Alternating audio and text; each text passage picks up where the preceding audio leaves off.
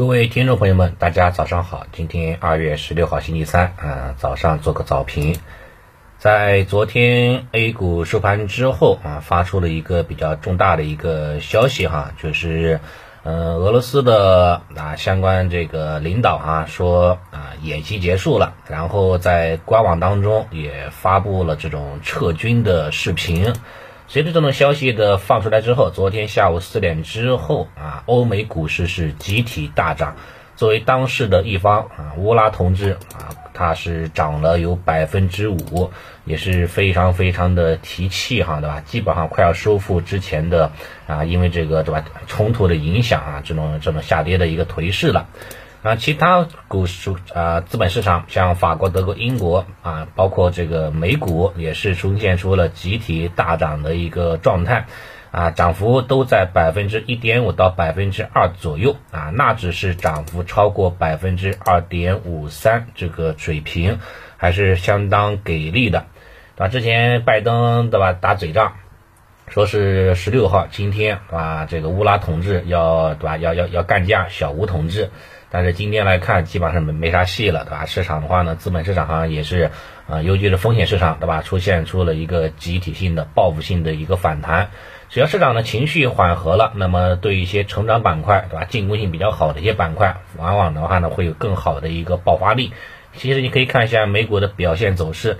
涨幅靠前呢，都是一些科技股啊，像一些这个对吧，新能源啦，像一些科技股啦，包括一些这个中概股哈，都表现还是非常啊非常抢眼的，整体呈现出了一个普涨的一个态势，涨幅呢也都是居前的啊。那对于今天大 A 的一个表现，其实这是一个非常好的这种外部宽松的影响，这是这一点。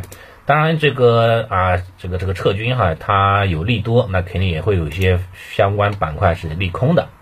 那毫无疑问，利空的方向更多的还是在能源领域，像布伦特原油，包括纽约原油，昨天是大跌的啊，跌幅也不小，最低的时候呢，跌幅超过了百分之四，收盘是啊勉强小幅啊反弹一点，最终是下跌百分之三。原油，国际原油，煤炭昨天也是呈现出了啊继续下跌的状态啊。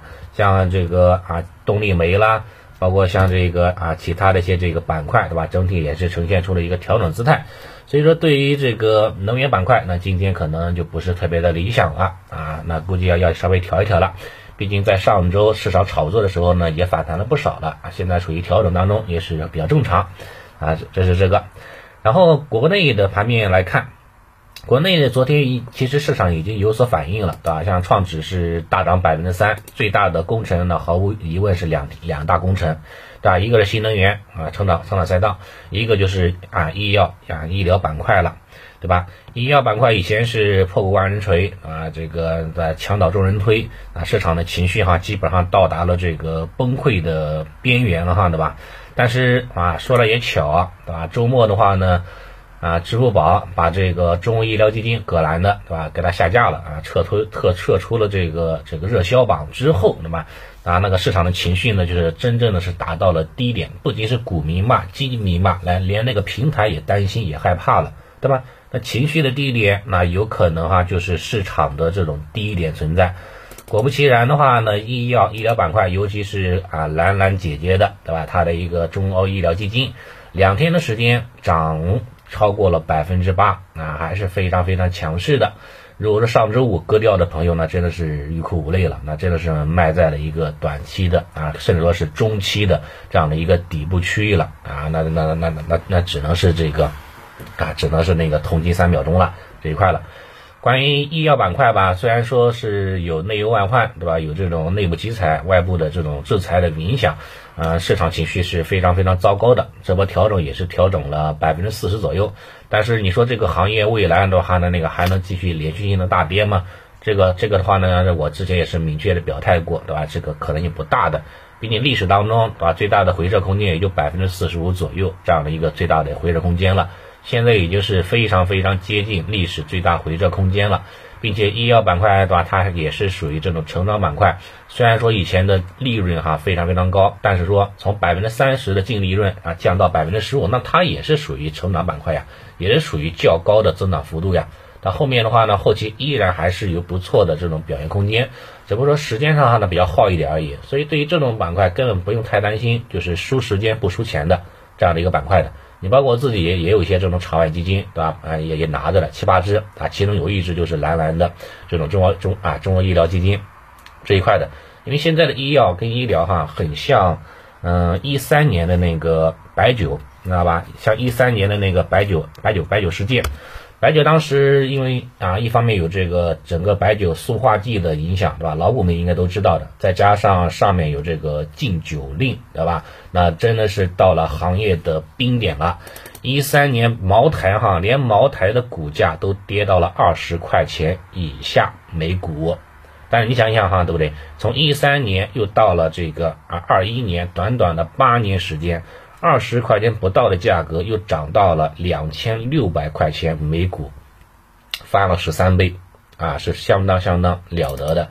所以说话的话呢，对于这样的一个行业来看，我觉得话呢，对吧？情绪的低点，那很可能就是市场的一个低点；情绪的高点呢，那有可能就是市场的一个高点。对吧？典型代表就像去年，对吧？像呃像去年这个春节前，对吧？当时买基金的都赚疯了，对吧？连续赚了两年，很多人都是说那个，对吧？在春节期间也是说左呼右唤，对吧？呼吁的话呢，继续买，就买买买买啊，这种走势。但是的话呢，从那之后，对吧？整个基金重仓股方向都开始出现了较大的一个回撤。现在呢，反过来了啊！现在的话呢，开始出现了这个情绪低点了。那我觉得的话呢，还是值得啊，值得期待的吧。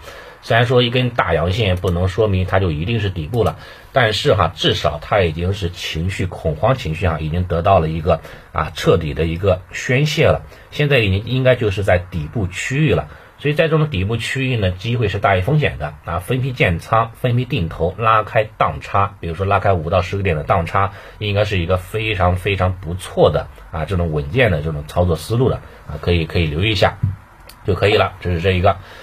然后今天的话呢，行情因为外围市场我们情绪比较比较比较偏暖，估计大 A 的话呢，有可能会延续昨天的反弹走势。啊这一块的。那么对于成长板块或者说对于这种啊这种这个啊稳增的方向，那有可能哈哈有一定的表现空间。但是短期来看哈，可能成长方向会有啊反弹的啊力度会更强一点。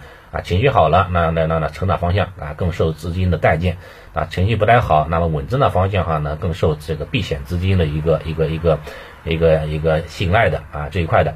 但是不管怎么说吧，它俩是当下是属于跷跷板效应，所以适当的这个配置应该都是能够有不错的啊这样的一个这个机会存在的。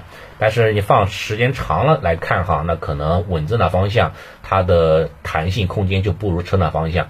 可能稳增的方向属于价值方向，那估计哈的那个表现空间可能就几个月，也就在上半年会有不错的表现空间。下半年的话呢，能不能啊还是这种稳增的方向就不好说了。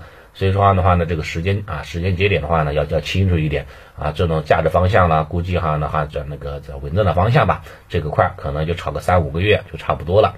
但成长方向的话呢，未来应该会能够炒个几年吧。但是这个短期哈，这个成长方向是不是？会有会有波折啊，这个是有所取舍就行了。昨天也是加了一点仓位啊，加了一点这个智能汽车啊，加了加了一点这个军工。另外的话呢，像稳增的方向呢，基建啦、银行了也加了一点仓位，看看今天能不能继续反弹啊，有溢价的空间吧？好吧，那对于今天的盘面行情还是稍微值得期待一点的。那早间情况就先聊到这里啊。